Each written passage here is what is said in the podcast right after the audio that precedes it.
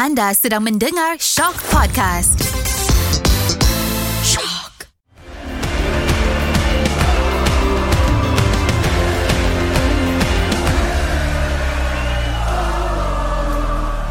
Assalamualaikum dan selamat malam. Eh silap. Assalamualaikum dan selamat bola sepak Malaysia. Ha, nampak aku dah sampai tersasul-sasul ni sebab masih masih dalam mood fresh lagi lah. Ha, Kalau korang tahu pada minggu lepas, korang akan tahu kenapa aku fresh. Dan macam biasa, aku ditemani oleh Karam. Tetapi kita sekali lagi membawa penyokong pasukan Liga Malaysia untuk bersama kita dalam episod kali ini. Diperkenalkan Piang ataupun sering dikenali sebagai Piang Shankly di Twitter. Ya, selamat datang Piang. Assalamualaikum, terima kasih. Waalaikumsalam.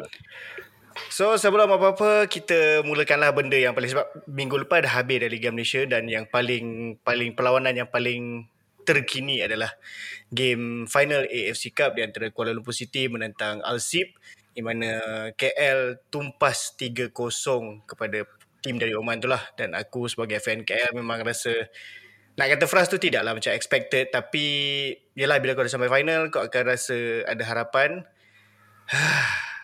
kau tolong aku Karam Okay, first of all, tahniah sekali lagi kepada Kuala Lumpur sebab dah pergi final.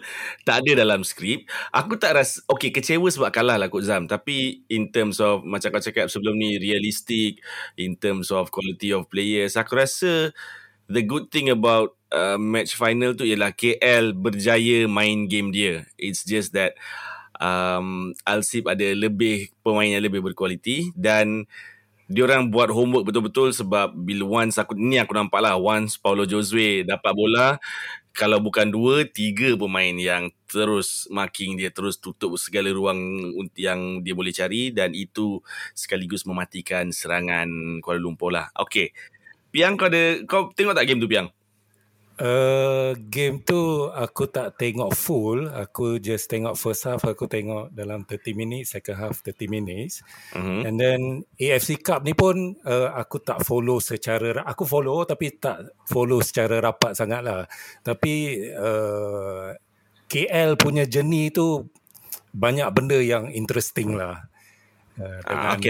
Kau cerita apa yang interestingnya Okay, first kali of course lah tak ada orang yang tak ada orang sangka ya KL masuk final kan. Hmm. Tapi dah sampai ke tahap ni aku bagi kredit kepada CEO KL dan juga Boyan Hodak lah. Dan uh, tak ramai yang bagi kredit kepada assistant coach uh, coach Nenat. Ya betul. Uh, aku rasa coach Nenat pun uh, main peranan yang cukup besar dalam setup taktikal KL semua. So combination yang cukup cukup cukup cukup padu lah untuk untuk KL dengan player semua. Kalau kita tengok uh, KL pun banyak tak ramai player yang betul-betul uh, 100% Malaysian tau. Hmm. Uh, dengan player import and then uh, ada player uh, heritage punya player pun ramai. Uh-huh. So actually KL ni tim ni pun kuat juga tau sebenarnya. Hmm. Okay. Tapi walaupun macam walau macam tu pun orang masih orang still tak sangka sebab KL kan dah lama tak tak dah lama tak menang of course lah, uh, tahun lepas menang Piala Malaysia kan tapi still orang letak as underdog lah. Yes. And lagi satu yang interesting mm-hmm. uh, journey KL ni uh, sorry to say lah tak tak tak tak macam JDT macam okay. semua satu Malaysia ni semua sokong KL tau. Walaupun tak sokong, ada yang tutup lah. Walaupun KL kalah final, tak ada yang negatif. Semua semua bagi sokongan, semua bagi tahniah, semua uh, cakap good luck, all the best uh, uh, untuk KL lah. Tu very interesting lah. Okay, shots fired, shots fired. Okay Zam okay. Aku nak tanya uh, kau lah Sebelum okay, tu. um, Okay uh, KL bukanlah tak ada chance langsung Untuk kepada match tu balik eh. Ta, Aku ingat Zafri punya chance minute uh, First 10 minutes kot Aku tak silap yeah. aku. Uh, Tak masuk. Kau rasa Kalau Kalau masuk lah Dia punya shot tu KL boleh menang tak? Itu kita cerita kalau lah Kalau, ah, kalau. lah Sedap Cuma, sikit. Mm, Aku rasa Kalau gol yang tu mungkin corak permainan KL mungkin akan sedikit berbeza lah. Uh, cuma bila aku tengok game tu kalau aku nak bandingkan game semifinal lawan Sogdiana lawan uh, Mohon Bagan even lawan Vietel aku rasa game lawan Alsip ni KL agak berani hmm. sebab tak main defensif aku tak tahu adakah kerana Boyan tak nak main defensif sangat. Macam biasa sebab dia tahu Alsip ada pemain yang cukup hebat. Kalau main terlalu defensif boleh dihukum. Ataupun dia kata this is final. Aku tahu keupayaan tim aku. Let's just go for it. Ha. hmm. sebab aku nampak bila attack cara attacking tu berani lah untuk melawan tim macam Alsip ni. So itulah uh, yang paling best aku rasa setiap kali KL ada shots on target pump hmm. Alsip score itu yang Ah, frust Ah. betul, betul, betul, betul, betul. macam shot on target lepas tu aduh bolos lah. tapi itulah sama macam yang cakap perjalanan KL ke final ni memang tak dijangka even aku sendiri sebagai fan KL aku dah pernah cakap banyak kali yang aku tak jangka pun KL mampu sampai ke final lepas group stage pun aku rasa dah dah paling jauh dah dan terbaik tapi boleh sampai ke final tu memang aku kena salute semua pemain semua coach semua staff management yang betul-betul dah berusaha sehabis baik cuma mungkin ada sikit perkara yang aku kecewa sikit bila final hari tu Hmm. aku tak berapa nak rasa yang KL adalah home walaupun mm-hmm. ramai fan KL yang turun. Yes, okay. Kenapa kau rasa macam tu? Okey, begini. KL kita tahu in, ini bila main dekat Malaysia ni ataupun sepatutnya main kat Ceras tapi main kat Bukit Jalil, KL sepatutnya adalah home team. Tapi bila kat Bukit Jalil tu aku rasa macam jadi neutral ground. Kenapa? Sebab sebelum main masa pre masa pre-match tu aku tak dengar muzik-muzik yang berkenaan Kuala Lumpur ataupun yang sering aku dengar di Ceras. Dia Hmm. jadi macam satu lagu yang generik yang untuk final punya lagu lah. Hmm. Uh, sampai kalau bila ada Sheila Majid nyanyi lagu Sinaran tu barulah ada rasa sikit. Tapi sebelum tu macam agak kurang sikit lah. Sebab KL sebagai home aku harap ada vibe home tu dekat Bukit Jalil seperti mana di Ceras. Hmm. Tapi sayangnya benda tu tak ada. Ha, so itu aku macam rasa ralat sikit lah. Ha, Uh, itu itu satu Zam dan kemudian kalau ini aku, aku pun dekat stadium bila tak main dekat Ceras sebab main kat Bukit Jalil mungkin stadiumnya kapasiti lebih besar jaraknya lebih jauh. Susah nak dengar suara Ultras kan? Yes, sebab ah Ultras sikit adalah tak berapa nak ramai. ha, itu perlu diakui. Macam tak ramai sangat sebab uh, aku rasa mungkin slowly lah generasi baru yang akan tertarik dengan KL dan cuba join juga. Tapi aku tak ada tak jauh sangat dengan diorang. Tapi dengar lah cuma nak mengharapkan satu stadium bergema susah. Sebab tak semua yang hari tu 27,000 tu tahu chant Ultras Betul. KL bahkan masa Sheila Majid nyanyi, lagu Sinaran tu pun ada few yang macam ingatkan tu saja-saja je hmm, tak tahu cerita dia sebenar tak di tahu sebalik cerita sebenar Ah. kenapa tiba-tiba ada Sheila Majid nyanyi lagu Sinaran. Benda tu ada juga aku perasan. So, hmm. okay lah. Mungkin sekarang tak faham aku harap next dia akan terus faham dan turun ke ceras lah. Itu je aku harap. Dan benda yang mengecewakan aku selain tak dengar Aku cuma dengar sekali je chant sampai mati Kuala Lumpur tu. Itu pun dah lepas game. Aku sangat-sangat frust. Uh, kemudian bila minit ke 70 uh, 80 orang dah start keluar stadium aku rasa benda tu eh, mungkin ni aku je lah to take it to personally kot. Aku rasa benda tu a bit disrespectful a bit disrespectful untuk KL uh, dah lah kick off awal pukul 7 habis pukul 9 pun paling lewat. Tapi orang still balik awal mungkin untuk beat the traffic. Tapi benda tu macam uh, relax lah dulu. Dan tahniah kepada penyokong KL yang aku rasa yang betul-betul penyokong KL yang akan ada di Ceras ialah orang-orang yang tinggal walaupun dah habis whistle penamat dah habis penyampaian hadiah dia orang still stay untuk applaud the team untuk cheer the team on aku rasa itu ah moment tu yang aku rasa kalau benda ni berlaku di Ceras dia akan lebih manis ah Yep, yep. Hmm. Sebab Ceras is home KL. Jadi hopefully hopefully kalau KL akan ke AFC Cup lagi kalau ada rezeki boleh tengok Ceras jadi gelanggang final lah. Ha, setakat ni Ceras pernah jadi gelanggang final tapi bukan KL yang main. Ha, tu yang agak sayang lah. Ha, tapi bila kita bercakap pasal Asia ni, benda yang besar KL dah lepas. Kita ada tim yang akan ke Asia tahun depan. Tadi Piang kata dia tak follow sangat AFC Cup tahun ni. Tapi tahun depan mesti dia follow rapatnya AFC Cup ni. show follow-nya. Ah, so Piang, okay, melihat pada prestasi Terengganu season ni eh, aku secara personally memang rasa sangat kagum terutamanya di penghujung saingan liga bila straight 9 game Terengganu menang. Ooh. Ah, macam kau sendiri sebagai fan Terengganu, masa awal-awal musim apa kau punya KPI lah yang kau letakkan untuk Terengganu ni?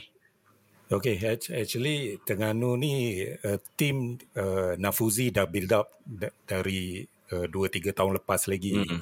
Tapi start season ni uh, performance, eh, bukan performance lah, result lah. Result tak berapa cantik. Uh, aku tak sure kenapa. Maybe sebab ada sikit distraction dari segi uh, uh, schedule untuk untuk Terengganu, fixture Terengganu. Okay. Sebab Terengganu pun start start bulan 4 baru start game ada tunda because of covid because of uh, ada, aku dah lupa yeah, sukan C kot yeah, Yeah. because of sukan C so uh, preparation uh, Terengganu punya pre-season tu dah jadi dah jadi panjang sangat tau dah jadi macam 5-6 bulan Hmm. So mungkin sebab tu uh, dia punya momentum untuk untuk early of the season tu terganggu sikit lah. So uh, by end of the season 9 game last ni actually aku tak adalah nak cakap terkejut pun tak adalah terkejut sangat. Memang aku expect pun menang semua game. Oh. Uh, sebab aku tengok semua game uh, semua tim Terengganu boleh beat except except JDT lah JDT Yeah. terlalu terlalu kuat lah untuk untuk Hmm, Terengganu. hmm, hmm. So, JDT aku- memang terlalu kuat untuk semua pasukan dalam Liga Malaysia lah aku rasa. semua pasukan yes. So aku tak tak terkejut sangat lah dengan dengan uh, 9 game yang Terengganu menang direct tu. Hmm. Okey. Uh, Pian, aku nak tanya sikit. Kenapa selepas di... Okey, kalau kau boleh tahu, kalau kau tahulah jawapan dia. Kan sebelum ni Kepas Sherman dan Cece Kipre main untuk Terengganu. Kemudian dia orang keluar, tinggalkan Terengganu, pergi Kedah. And then kenapa decide, Naf, Coach Nafuzi decide untuk ambil dia orang balik? Uh, kenapa decide tu aku aku tak boleh aku tak pastilah tapi hmm. uh, dari season lepas lagi Terengganu memang perlukan seorang seorang striker lah but agak aku boleh kata agak malang jugalah uh, Kepah dengan Kipre ni bagi aku uh, tak berapa perform uh, seperti yang yang yang diharapkan lah. Terengganu ni aku perasan dalam pemilihan striker import biasanya on target lah macam tepat lah dengan sebelum ni uh, Kipre masa awal-awal dulu. Lepas tu Dominic De Silva. Uh, apa apa tips Terengganu cari striker import ni? Cukup mantap lah aku rasa.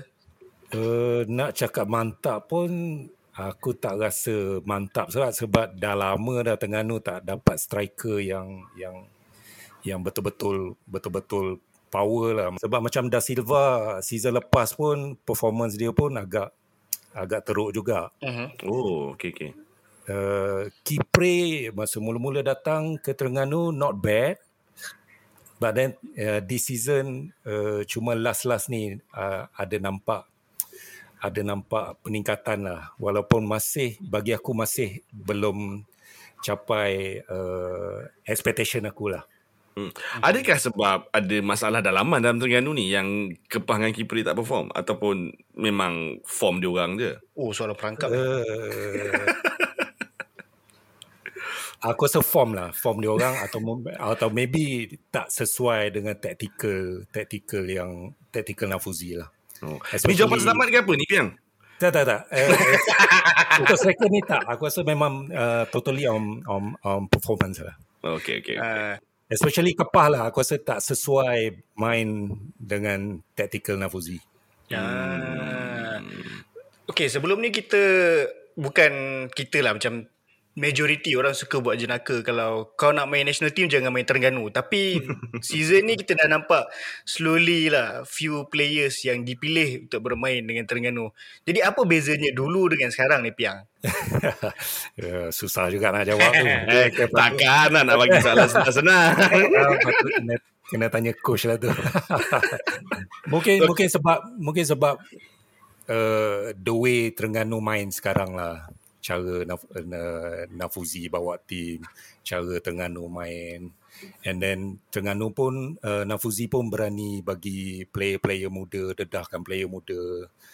Uh, kalau kau tengok pun uh, uh, Terengganu tak ramai beli star players tau.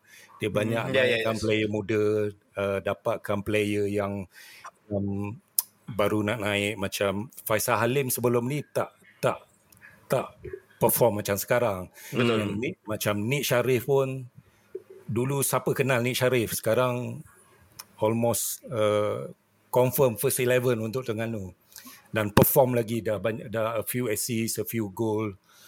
So aku rasa lebih kepada kepada performance lah. Yang cakap siapa nak main Malaysia tak tak payah main kat Terengganu tu tu just a joke lah bagi aku. Hmm. Tapi kagum lah. Terengganu dia macam kalau hilang player, player pergi ke tim lain, diorang ada replacement yang sama ada sama hebat atau lebih hebat. Contoh macam bila Kamal Azizi pergi KL ah, dan sekarang ada Azam Azmi. So memang aku rasa betul lah apa yang cakap. Diorang punya diorang bukan membeli bintang tapi diorang mencipta bintang. Betul tak Karam? Aku rasa betul dan aku rasa banyak je pasukan yang mencipta bintang dalam pasukan Liga Malaysia ni. Yang membelinya satu je lah. Tapi uh, in terms of in terms of mencipta bintang aku rasa benda tu sihat. Cuma mampukah soalan yang lebih yang lebih penting yang kita kena tengok lah. Uh, contoh pasukan macam Terengganu ataupun Negeri Sembilan. Mampu tak pasukan-pasukan ni terus uh, cipta player-player baru yang berkualiti. Macam KL hari tu aku nampak Hakimi. Uh.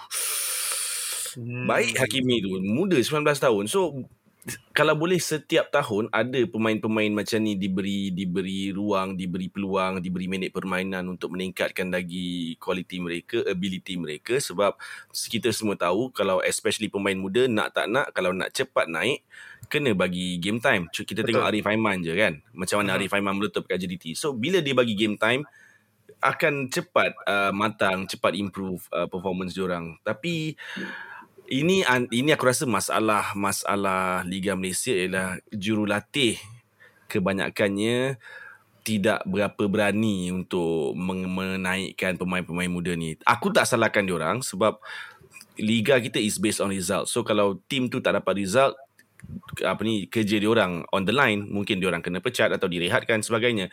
Jadi itu itu dilemanya lah. So kalau betul kita nak naikkan nak cipta lebih banyak pemain, lebih banyak pemain berkualiti, pelan jangka panjang tu kena ada. Mungkin coach tu tak boleh lah ikat kontrak setahun, dua tahun. Mungkinlah kena ikat tiga tahun. Tapi aku tak pasti Hmm. daripada segi keuangan, daripada segi uh, logistik ke macam mana, adakah semua pasukan di Liga Malaysia mampu untuk untuk merangka plan jangka panjang yang macam tu? Yep. Since kau dah bercakap pasal jurulatih ni, aku nak tanya Hmm. kau. Nak tanya kau Pian. Apa kelebihan Nafuzi Zain ni yang kau nampak? Uh, yang pertama macam aku cakap tadi lah dia berani uh, berani bagi peluang kepada player-player muda, player-player yang tak ada nama. Dia percaya dengan dengan uh, uh, macam mana aku nak cakap eh? Dia percaya dengan dengan dengan uh, filosofi dia. Ah. Kira player tu ada nama ke tak ada nama ke, dia nampak boleh main, dia akan mainkan. Hmm. Totally uh, totally on merit. Kalau dia dia dia rasa player tu boleh perform, dia akan mainkan. So yang keduanya aku rasa lebih kepada gameplay lah. Kita pun aku rasa semua pun tahu cara macam mana cara Nafuzi main dengan ball possession, Hmm. Nafuzi ball. Nafuzi ball, tak ada lagi gelembung buaya. so uh, itulah dia, dia dia dia punya special dekat situ lah.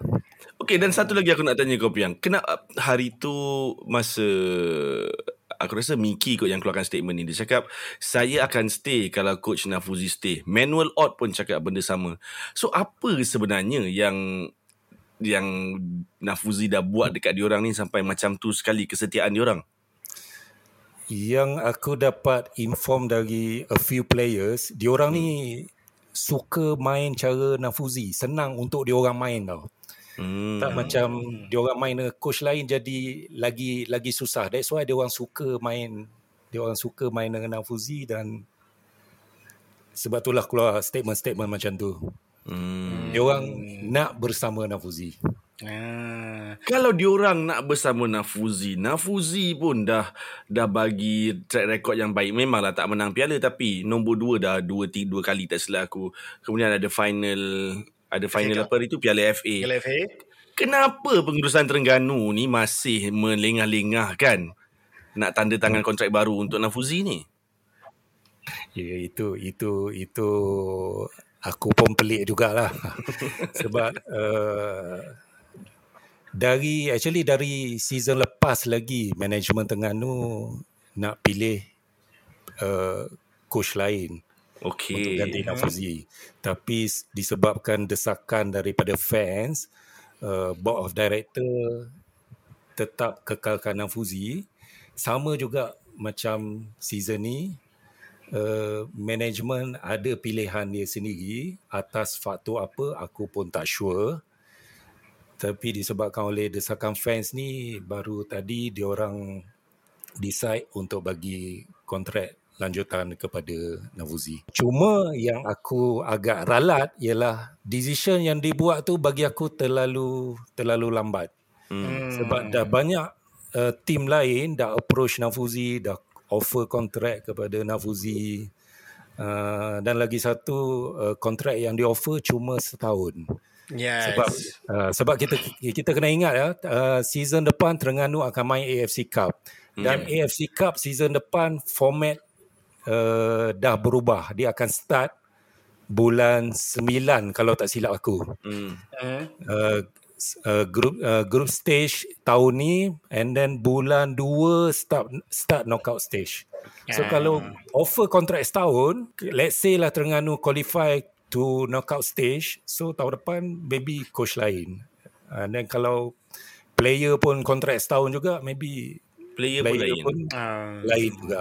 So tak ada tak ada planning long term planning lah. Patut benda ni management dah tahu dari awal. So buat persiapan untuk untuk untuk long term lah. Macam kau kata Piang, uh, tahun lepas dah jadi.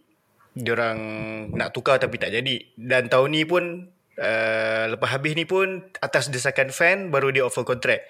Bagi kau sendirilah ni secara peribadi kau, adakah kau rasa wajar atau tidak Nafuzi accept tawaran terbaru ni? Sebab okay peminat nak dan mungkin dia nak stay tapi dah banyak kali yang dia cuba ditendang keluar. Adakah dia boleh percaya bahawa season depan akan jadi lebih baik? Ada pro and cons dia jugalah untuk terima atau tak terima. Firstnya first of course lah pasal AFC Cup kan. Uh-huh. so aku rasa Nafuzi pun of course nak bawa tim juga ke AFC Cup And then kalau aku sebagai fans, of course, aku nak Nafuzi stay.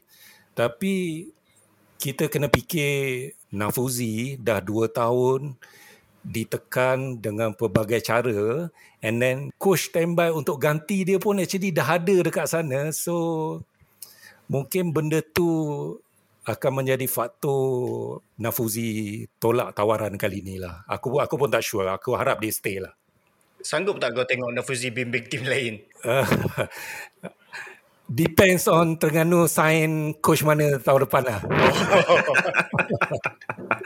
okay, Piang. Aku sebelum ni pun aku dah dapat info yang coach yang bakal menggantikan Nafuzi ni yang merupakan coach daripada luar negara. Betul ke? Dan kalau betul, credibility dia, track record dia power sangat ke? Aku rasa semua pun semua orang pun dah tahu kot siapa yang di standby kan untuk ganti dia eh, which is uh, Tommy Slav. Hmm. Tommy ni dulu uh, head coach for T-Team tapi masa dia di T-Team dulu T-Team masih lagi di Liga Premier. In fact, uh, tahun 2015, in fact masa tu pun uh, Tommy gagal untuk promote T-Team ke Liga Super Hmm. secara merit. Sebab T-Team dapat nombor tiga. Hmm. Tapi uh, T-Team dapat peluang untuk main playoff sebab MFL decide tahun 2016, 2016 tu uh, Lions dah tak boleh main di Liga Ah, ya. Super. Yeah. Uh, so, so that's why tahun tu T-Team dapat playoff aku tak ingat dah dengan tim mana. Tapi masa playoff tu pun bukan Tommy yang bawa. Uh, coach Indonesian tu. Uh, Ra- Ah. Rahmat eh? Rahmat Darmawan eh? Ah, Rahmat ya, yeah, Darmawan. Rahmat Darmawan. ya, yeah, Rahmat Damawan yang bawa uh, T-Team ke menang playoff ke Liga Super. Hmm, tapi dengan track record macam tu pun pengurusan Terengganu nak juga Tommy ni eh. Aku tak pasti dia orang dia orang macam mana dia orang dia orang uh, analyse semua kan. Aku aku tak sure. Apa yang dia orang nampak pun aku tak sure. Eh, hey, nak kena marah ni pengurusan Terengganu ni. Sebab bila aku tengok rekod Tommy dekat Croatia, dia pun banyak banyak bawa tim Division 2 tau, bukan bukan First Division. Cuma tahun du- 20 tahun lepas before before datang Terengganu dia coach untuk First Division di Croatia. Hmm. Mungkin diorang ingat Tommy ni boleh bawa aura macam Boyan lah. Tapi itulah. uh, agak-agak Nak juga KL kau, nak juga KL kau. Kalau agak-agak aku boleh tambah sikit eh. Ah, sila. Banyak tim yang dia bawa di Croatia uh, sebenarnya di uh, relegation zone punya tim. Ayuh. Ah. Kepada kepada pengurusan TFC ni, apa ni? Coach Nafuzi ni power. Kenapa buat macam ni? Saya sebagai greatness membangkang kalau Coach Nafuzi tak kekal bersama TFC. Kalau dia tak kekal, saya akan usulkan kepada Negeri Sembilan ambil Coach Nafuzi. Uh, dia mungkin bukan coach yang patut ditukar. Sepatutnya management yang kena tukar. Hmm, mungkin lah. Sebab ini benda bola sepak kot. Benda dah jelas dan nyata nampak Terengganu boleh dapat nombor 2 ke final uh, Piala FA. Uh, Piala Malaysia ni tak tak start lagi. Tapi sekurang-kurangnya KPI untuk layak ke Asia dah dapat. Jadi Betul. kenapa nak kena tukar? Adalah nak tukar kalau kau tukar dengan coach yang lebih bagus, okey lah. Tapi kalau macam Piang cerita track record dia tak berapa nak cantik, dah kenapa? Kenapa nak downgrade? Hmm. Ha. Coach coach lagi bagus tu satu and then lagi satu kalau Nafuzi keluar macam kau cakap tadi uh, macam macam uh, uh, Miki Hmm. dah bagi statement dia akan stay kalau Nafuzi stay. Manny Ott pun sama. Ada Hmm. few players pun aku rasa pun sama juga. Key players ramai yang macam tu.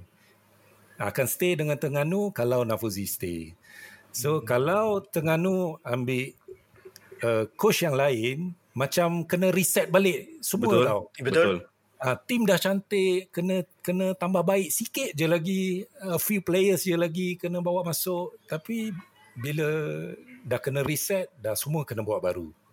Hmm. Mungkin start dia orang tak nampak kot benda tu. Uh, yang tu aku tak pasti. Hmm. Okay, aku sekadar nak berprasangka. Mungkin ada lah apa ni deal-deal belakang yang kita tak tahu yang akan meng- menguntungkan mana-mana pihak ke tu kita tak tahulah. Tapi Ada udang di sebalik mi. Ah, tapi tak sedap lah. Satu Malaysia mengakui kemampuan coach Nafuzi Zain yang sebelum ni naikkan nama-nama pemain muda yang dah hilang Kamal Azizi macam macam Nizam cakap. Ada Azam Azmi, ada keeper Rahadi Azli, ada Suhaimi juga. Semuanya semuanya aku rasa dah, dah dah sangat bagus berada di landasan yang terbaik dan aku dah cakap banyak kali benda ni sebelum ni. Aku rasa tim yang boleh gigit JDT untuk dalam 2-3 tahun akan datang, Terengganu dan Selangor. Kalau Terengganu tiba-tiba uh, decide untuk tukar ti, tukar manager, tukar coach, uh, JDT akan kekal lah ber, menguasai Liga Malaysia dan aku aku tak tahulah kalau itu yang management Terengganu nak.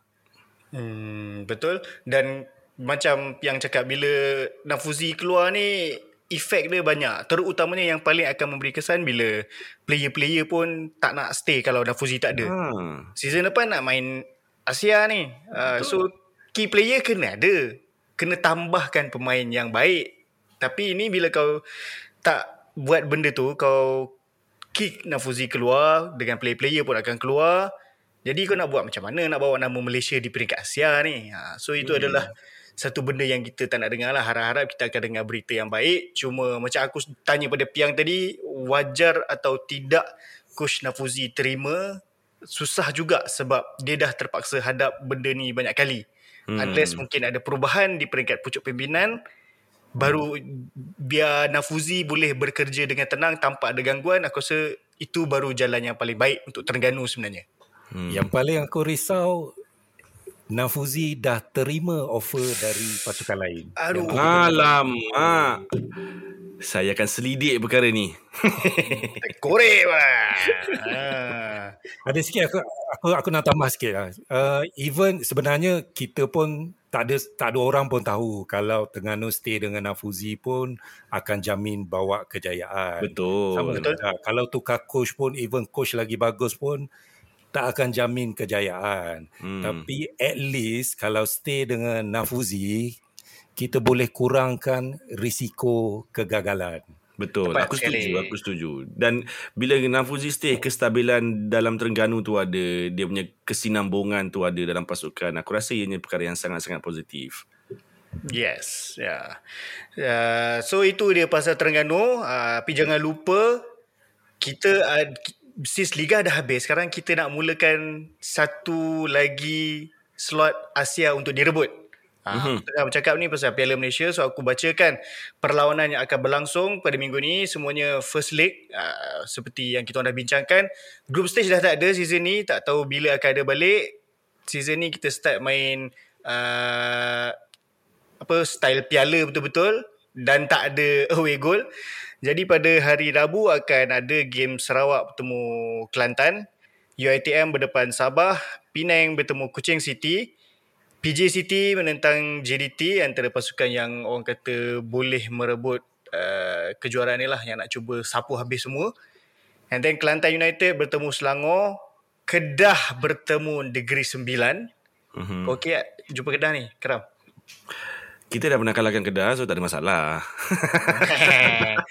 And then ada dua game pada hari Khamis. Uh, satu Seri Pahang berdepan Terengganu. Yang ni uh, kau rasa macam mana peluang Terengganu Piang?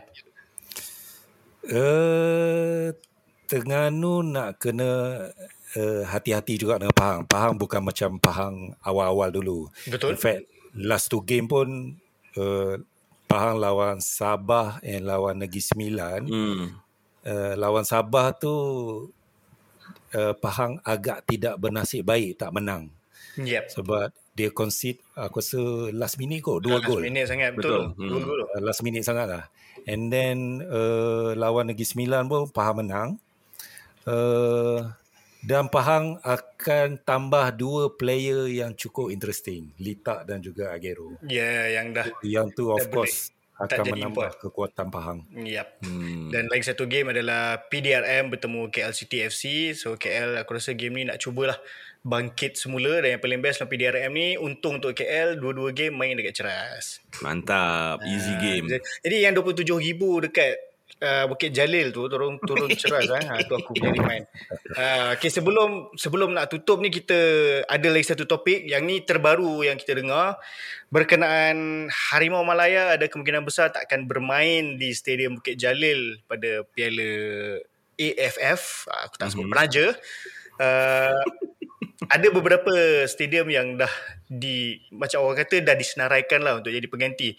First and foremost, adakah korang rasa satu benda yang best bila Harimau Malaya tak bermain di yang selalunya orang kata adalah rumah Harimau Malaya lah kat Bukit Jalil tu. Okay, kau Piang, kau rasa okey tak?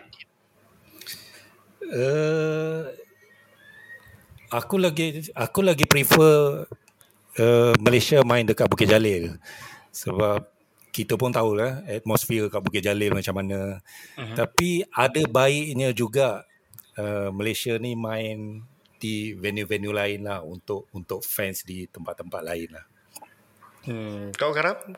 Aku pun sama macam Piang. Aku lagi prefer di Bukit Jalil. Dan kalau nak main di tempat lain, main dekat Paroi je supaya dekat dengan aku. supaya habis game aku dalam 5 minit terus sampai rumah. Tak perlu nak mengadap highway apa semua. Tapi yang tak best ni, ni aku lah eh. Yang tak best ni bila tak main di Bukit Jalil.